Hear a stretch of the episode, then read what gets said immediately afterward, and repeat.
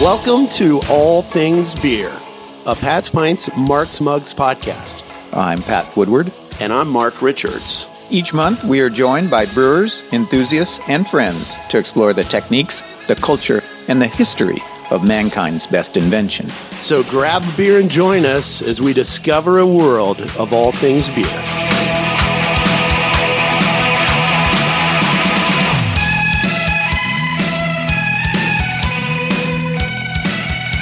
Oh boy, I could just listen to that song all day long.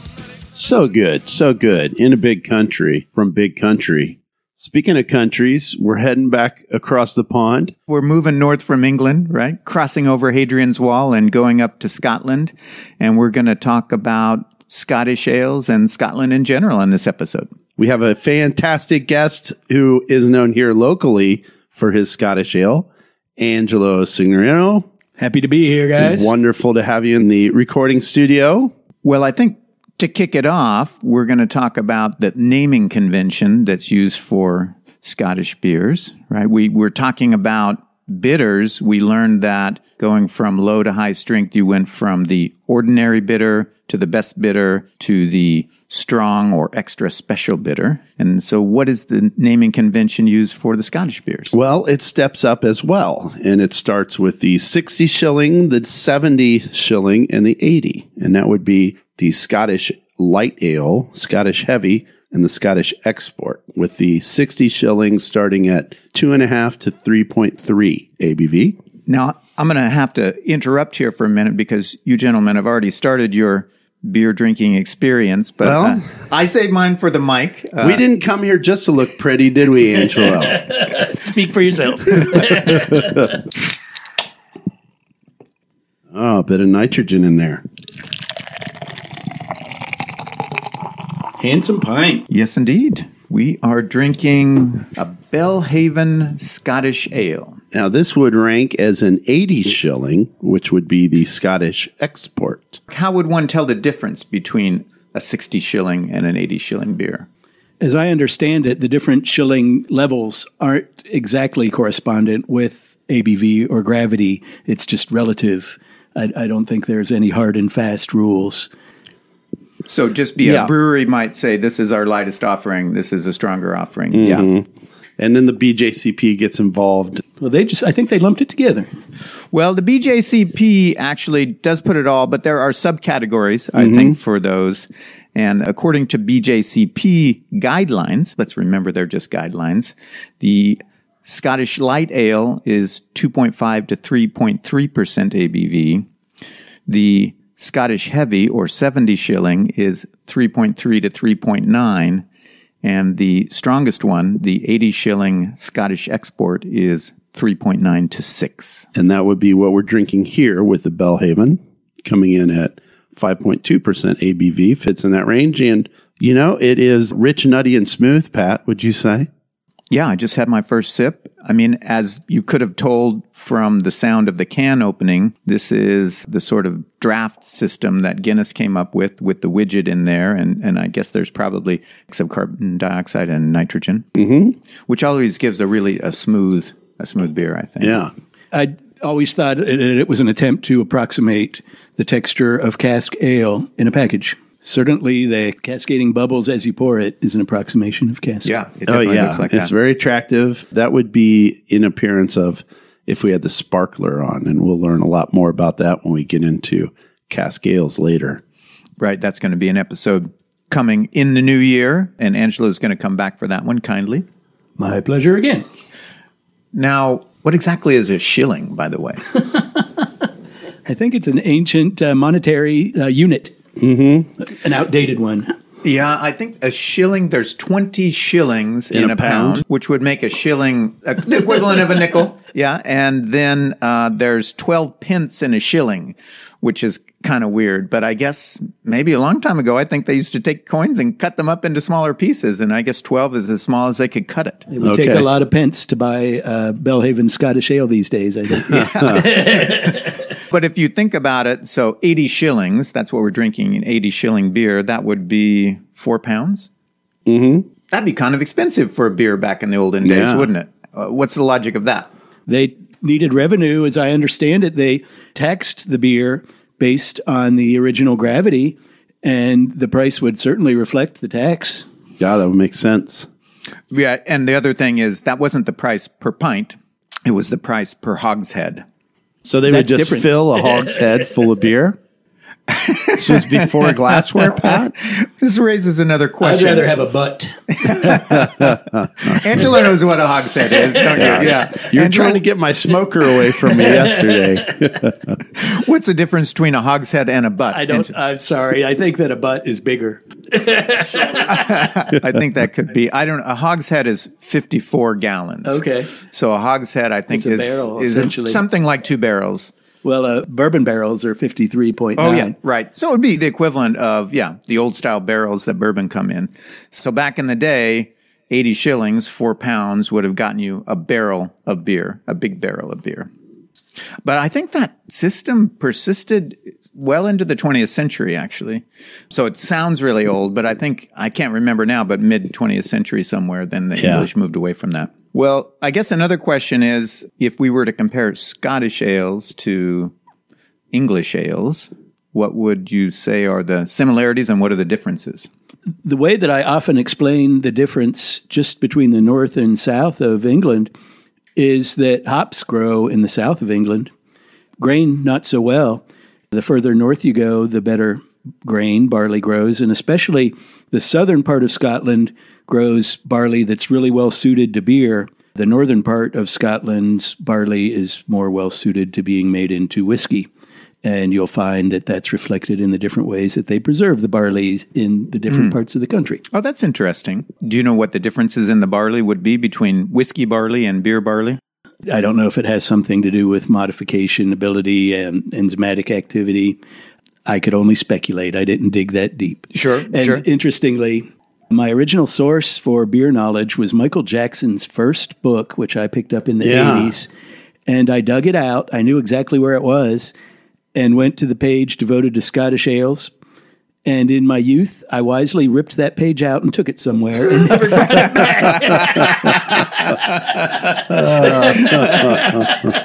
if only you could find that pair of pants. And I don't think I'll be able to replace that book. Yeah. Wow. Okay. Uh, that doesn't happen with an e-text book. There. Yeah. Yeah. We didn't have those back then. Of course, of course.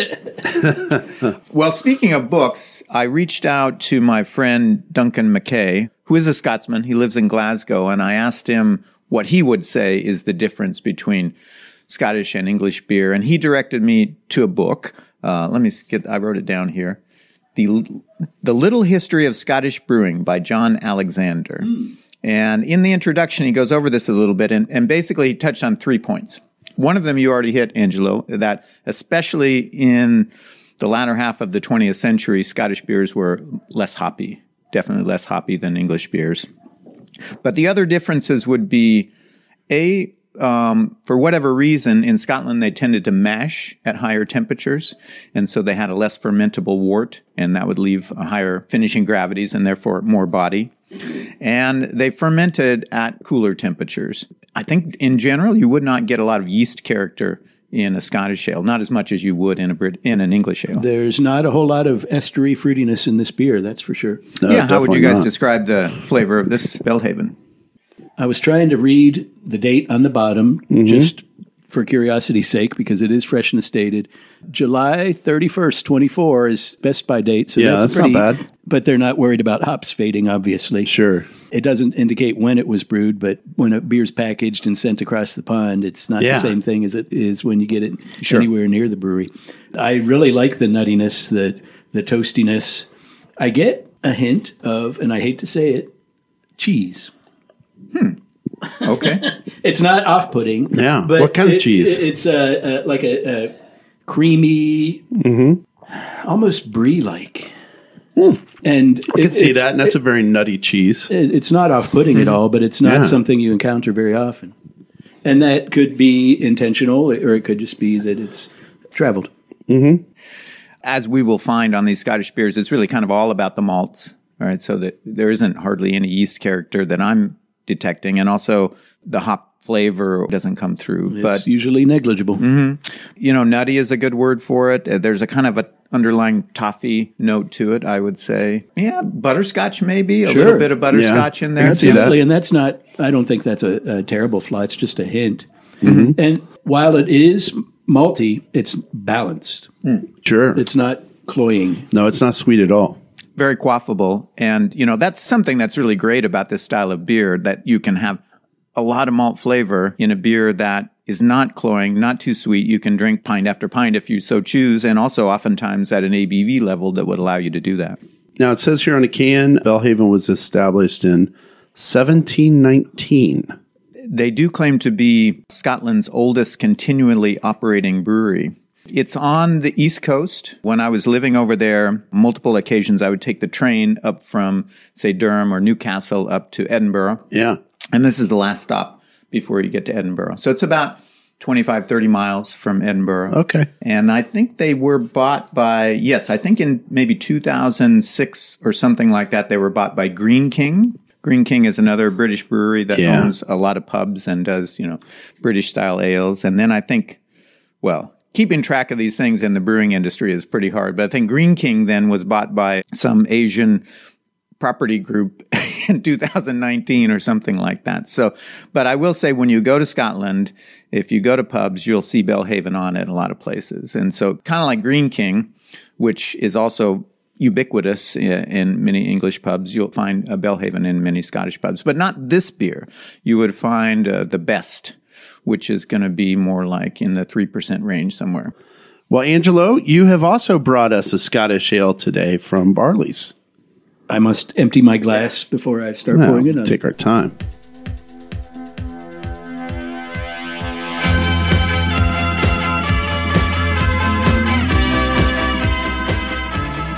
Well, now that we've got our beers all sorted out and we have some of Barley's Scottish Ale, Barley's Brewing here in town has been here for years and years since 1992. However, we didn't start brewing this beer until 1993. Okay. I'd been assistant brewer for a good year, and I had my eye on this beer that was completely uh, inspired by a beer that I haven't seen in years from Caledonian Brewery. Okay, I In remember Edinburgh, that. right? I think it's east, but I could be wrong. I haven't been there. They made a beer that they packaged for the United States that they called McAndrews. It had a little Scotty dog on the label. And back then, Ohio's liquor laws only allowed 6% alcohol by weight, which is 7.6 by volume. And that beer was 8%, which Oh, wow. I don't know how they snuck it past the Department of Liquor Control. Back then, it was hard to find out information specific to beers like that. But the one thing that I read was that they used a gas fired kettle. And that gas fired kettle gave the beer caramely, toasty qualities. We'd been open about a year that summer, our first full summer operating. We had made a wheat beer with our house yeast and the brewmaster, Scott Francis, pioneer, legendary brewmaster, liked the wheat beer more than our Pilsner style ale that we had in the spring and winter before and didn't want to get rid of it. The owner at Barley's at the time that was passionate about beer and more involved in the operation wanted to switch the beer menu from wheat beer to Pilsner. And I saw an opening and said to Scott, I think that what Lenny really wants is a change in the beer menu. And I think we should make this new beer. I want to make a Scottish ale. I want to turn on the brew kettle when it's empty and send about 10% of the first wort into the kettle and scorch it for a half an hour. Scott said, You want to do what? okay. Yeah. And I said, and let's call it McLenny's and name it after the owner that wanted the change in the menu to pacify him. Knowing Lenny, I doubt he protested much. So it was nerve wracking the first time we brewed it. We use all British malt, and a couple, maybe two and a half, three years ago, we started using Warminster floor malt, malted barley that isn't put in a drum while it's malting. Okay. It's on the floor of the malt house, and people drag rakes over it to turn it. I've seen pictures of that. It- Yeah. It's Yeah. a very traditional way to make malted barley, and it's not cheap, but it's lovely malt. Now, Angelo, does that malt come from the UK? Yes, Yeah, yes, okay. Warminster Maltings. It's it's lovely malt, and when when I unload it, like I, I, I enjoy getting the grain from the curb into the brewery myself, and get co- covered in that lovely malt flour. It reminds me so much of what malt is, and the best explanation of malt flavor I was lucky enough to get from Michael Jackson in 1998, I got to judge beer with him at the National Cask Ale competition. Oh wow, what an honor! And uh, he was trying to explain to somebody at our table that malt tastes like a chocolate chip cookie without chocolate chips. Wonderful. And that is a beautiful descriptor. Well, I think with this beer, it really does have a great malt character, and, and that's a good way to put it. And but then the other thing that you need is then to finish dry it, you know, in a way that's not cloying that keeps you coming back. You know, you've been working on this one for a while, but Well, you've totally perfected it. There's it. so many things that make this beer unique. It's made with our house yeast, a yeast I started in my kitchen a couple months after we first started brewing this beer in December of 1993 in a batch of homebrew. Stepped it up in my basement, took it to the brewery, stepped it up in a tank, and we've been using it ever since, taking it from tank to tank. And uh, it's one of the the qualities of this beer that I think make it stand out. It's a yeast that I am able to ferment at 60 degrees to keep with the cool fermentation that you were talking about for a beer like this. Whereas if I'm making something like an IPA, I will go warmer to bring out the fruity esters, and that yeast does that nicely. now, what yeast was that? When It you started? originally came from Wyeast. It was their 1968 ESB yeast, which I think everybody knows is from the Yeah. Fuller's Brewery. yeah. Perfect. That's an interesting way that you put it to manipulate the yeast by, you know, controlling the fermentation temperature. And I have to say, this is a very clean ferment on this beer. I'm not picking up much in the way of esters here. On Friday, I talked to an ex-employee who had, at the beginning of the pandemic, moved to Colorado, worked for for some bi- big breweries, breweries that dump more true than Barley's makes. And Yeah. he said whenever he told somebody about Barley's yeast, he said, "That's dumb." That's that's the universal response he got, and it it is probably not what the average brewer would think was a wise move. But knock on wood, it's it's treated us well, and I like to say I'm not married to this yeast, but we have a good thing going. I'm uh, promiscuous in that I bring other yeast into the brewery throughout the year. I think I brought four or five different yeast besides this one into the brewery, and they all behaved nicely. But this is the one that uh, is Barley's workhorse. Oh yeah, that's great. Now, when you do that kettle scorch with the ten percent of your first, First runnings, um, does does that uh, scorch onto the kettle? Does that make that beer a little harder to clean the kettle afterwards? The last batch of Scottish that we brewed, which we'll be putting on tap on Tuesday, was the first time that um, Liam, who's been working with me for a little over a year, was there to scrub the kettle at the end of the day. And he's like, "Yeah, that's- that's a little bit more elbow grease than the average." and I euphemistically call that scorch a skid mark. Now, I can only imagine back in the day that Scott probably let you clean the kettle after the Scotch ale. That's- I- yeah, that Yeah. kind of goes without Goes saying. without but it's saying. true. I figured so. Maybe not just on this beer, too. but that I don't mind. Uh, never trust a brewer that can't get in the kettle. That's right. I looked up some homebrew recipes for Scottish ales, you know, in preparation for this podcast. And of course, what would be more traditional in the modern sense would be to use some kinds of crystal bit of- malts, little and- roast barley, maybe. yeah, a little roast mm-hmm. barley, or maybe some kind of things like that. Maybe a little bit of Well, victory or something like that. McAndrews was pretty close to this in color, and that was what I was shooting for. That was the template that I was shooting for. We couldn't go to eight percent, but back then it was in 1993 a 6.6 by weight beer was a strong beer. Yeah. And when we first put it on tap, and I'd bring my friends in, they'd go. It sticks to my lips, and cer- we certainly have more viscous beer available these days. Yeah. But it, it at the time it was uh, considered a thick one. That's great. Now, this really, according to BJCP, this would classify as a Scotch ale, right? I mean, Scotch this would be barely, the- barely over the line, Yeah. you know, but it's a wonderful Scottish ale. And we're going to get to uh, actually hang out with uh, Brian Kimmel.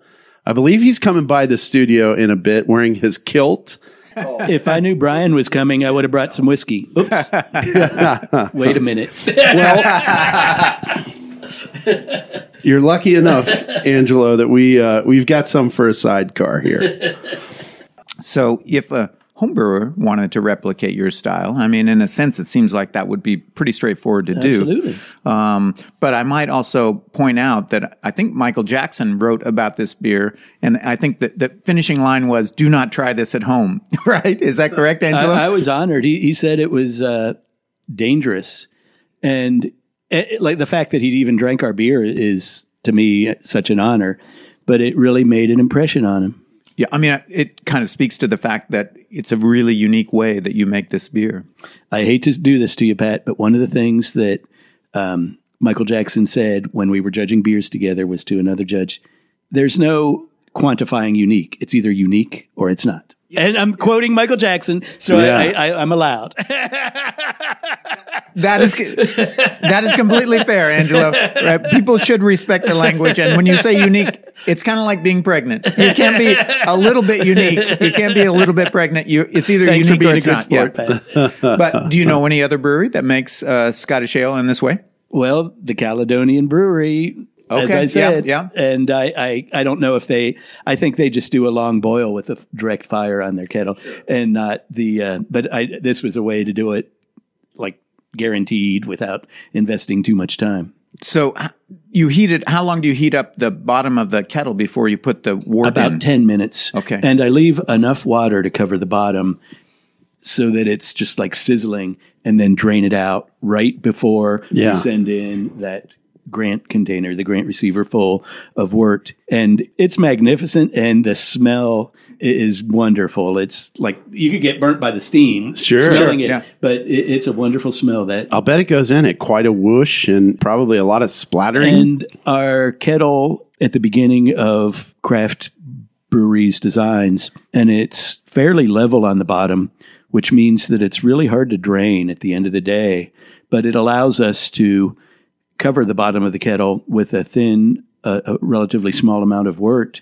Whereas I've worked at other breweries and tried to replicate this, and those breweries are thought more well thought out and have a good pitch on the bottom and it would take substantially more work to cover the whole bottom Yeah. so that you wouldn't have to risk compromising the stainless with just a flame on it and nothing else.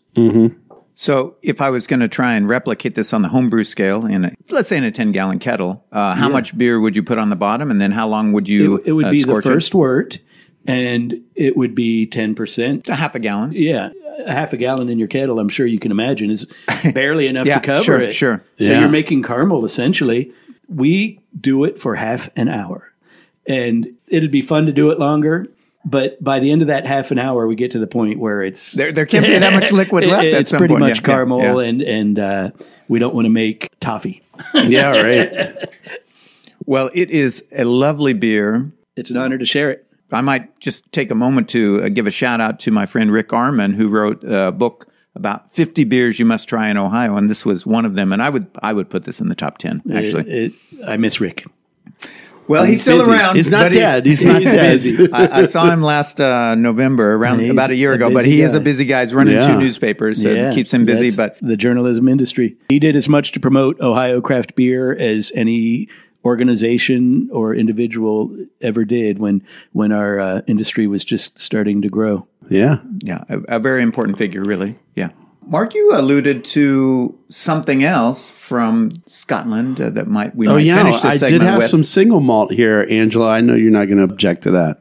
I actually have some too. Ooh, a bonus, Angelo. We'll have to get into these.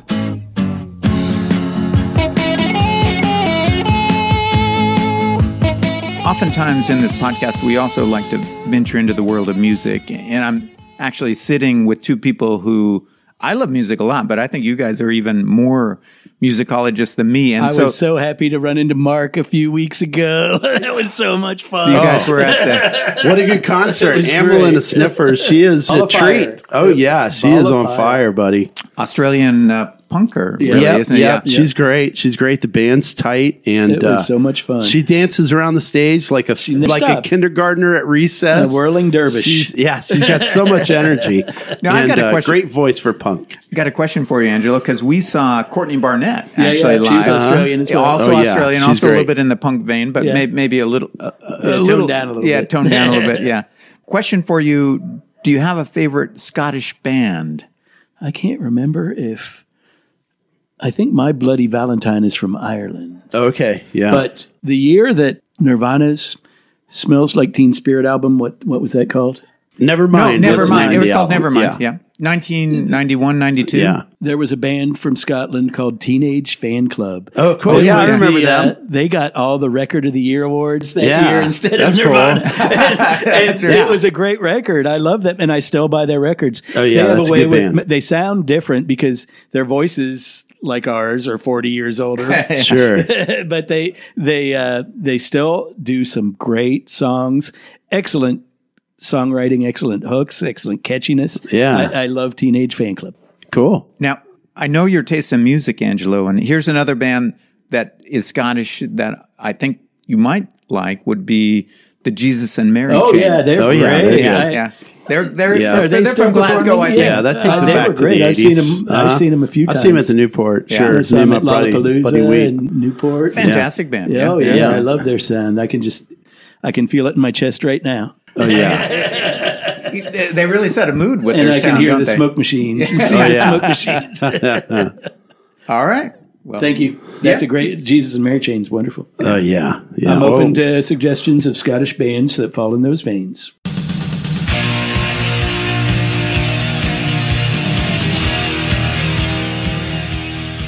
I know this isn't your area of expertise, Angelo, but um, any idea of the differences in making the beer that's distilled for whiskey versus you know making beer in a s- it's not hopped, I assume. It's not hopped and it doesn't have to be remotely clean. All you want is as much alcohol as you get because the distillation process takes out all those esters or phenols, unless you have the phenols intentionally because you're making a, an Islay malt. Sure. The yeast they use isn't yeast that's supposed to make delicious beer. It's yeast that's supposed to make alcohol. Yeah. It, it, I've had the honor of at a when I would get bourbon barrels from a distillery for the brewery of discreetly tasting the beer that we weren't supposed to touch. Okay. Yeah. Yeah. and it's it's phenolic and unpleasant. Yeah. they probably ferment at a high temperature. Yeah, I they imagine. yeah, Yeah, they don't it's a- right? They don't have temperature controlled yeah, vessels. Yeah, yeah. They just want alcohol. Well, this uh, Tamnavulin from Scotland, the double cask single malt whiskey. So It's it's a Not bad. delightful. They're delightful together. That was one of Yeah, the first they are. things when in the early '90s, bourbon wasn't so much a thing. Really, uh, Maker's Mark was like deluxe bourbon. Yeah. and uh, Scotch was the malted beverage of choice, the malted distillated beverage, distilled beverage, and it was so much fun to pair Scottish ale with different Scotch whiskeys. oh, for sure. Yeah, I can see that. Well, they go Yeah. really well together, don't they? and they almost share a color. Well, not related to Scottish ale by any means, but going back for the dark mild, we got to have Ryan Torres on, and uh, I didn't know that you guys worked together He's a at great guy. Barley's. Yeah, he- what a super guy. He uh, he worked for me twice. He I don't know if he told you this much, but he helped at Barley's and he was a godsend. And he and his wife moved to Chicago. His wife got a job there, and he was hoping to get a job at Lagunitas. Okay, But I don't think Ryan smokes enough pot to work at Lagunitas. so he ended up coming back to Columbus. Okay. And working for me again. And when he got this position at Brew Brothers, Jason, our general manager, and I sat him down and tried to change his mind. Oh, but I could totally understand wanting to have your own gig, Oh, and I'm glad he did. that, I mean, he makes fantastic beer, and he's uh, he, he's a wonderful asset to the Columbus beer community. He sure is, and I could see why you'd want to be selfish enough to try to keep him. But it's great that he's gone off on his own and made something of himself. He uh, helped me make my first kettle sour. I probably couldn't have done it without his coaching. Oh, cool. Yeah, he said he always keeps a sour on out there. Have you been to the Racino? I went there for a beer festival, Okay. but uh, I didn't get to uh, his brew pub. I wanted to, and he said they were on an hour and a half wait. Oh, I wow. thought that's where I'd Okay. eat supper. It's an interesting demographic. It's not even the beer festival he had was not a situation where, other than the industry people, I saw many people I knew, which Yeah. that doesn't Yeah. happen. After 31 years in this business, I go to a beer festival and I know s- somebody, but they, Sure. weren't, they weren't necessarily there for the beer. Everybody knows you, Angelo. I mean, it, it, it, well, not everybody in the world, but in, in Columbus beer circles, if you're at a place where not that many people know you, it, you're drawn from a different audience, I would Yeah, say. But it, it's a lovely, and it's fun to watch the horses. Oh yeah, I enjoyed that I, too. I know my vices and I don't need another, so I didn't gamble.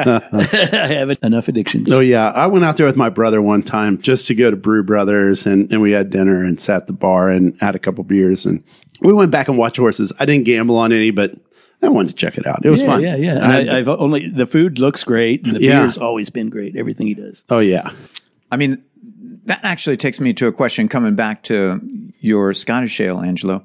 One of the things that Ryan told us when he was on last month about his dark mild, the toasty, was how he really works hard to keep the attenuation down. So he said it's less than 60% attenuation on that because of a variety of things that he does. Um, and I think that is actually a really important way to get a lot of malt character, especially into a low ABV beer. What's the attenuation level on this beer? It's about seventy percent, maybe maybe sixty five. It's not super attenuated.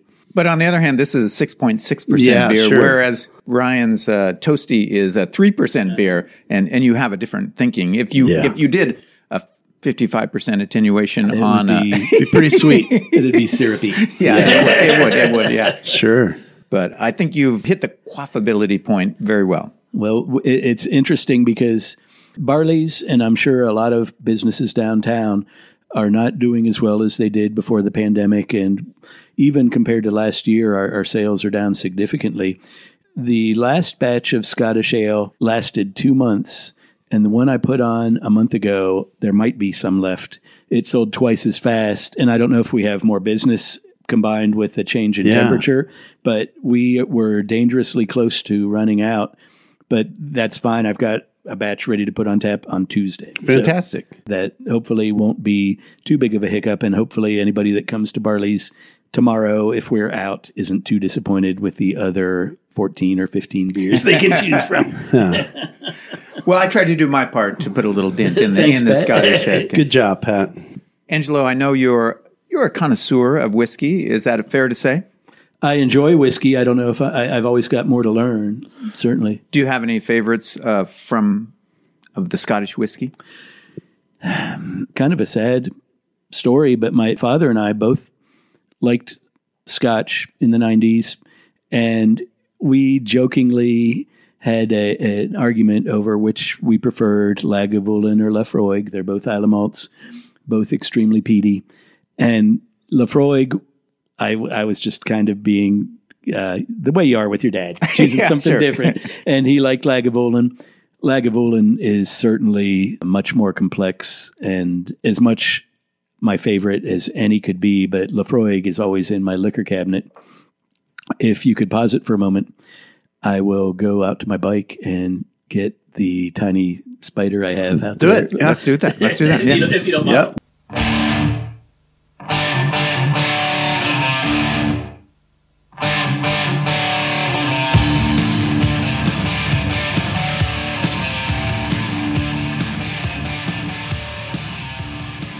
Yeah. So Angelo also has for us another single malt Scotch whiskey, the Glenlivet. Tell us about this, Ange. This is a special bottle. This is the Glenlivet Single Cask Edition single malt, aged in a sherry butt. Here we go again with butts. It's cask strength, so 60.8% alcohol by volume. It- Okay. it's priceless because I think every bottle of this that's ever existed has been pretty much snatched up in Ohio, if not the United States. And it was a gift from my dear friend Debbie, who I cannot thank enough for this and try to thank every time I drink it. It, it is a wonderful expression of the sherry quality that you get from aging in a sherry vessel. Yeah, this is nice. Now, cheers to Debbie. Cheers. Thank you. When I was in Edinburgh, there was a Cadenhead store. Have you seen those? Where they think so. buy barrels, wooden barrels of scotch, and age it to their uh, specifications, or whatever Okay. they see fit, and bottle it at the alcohol level that they, the proof that they see fit.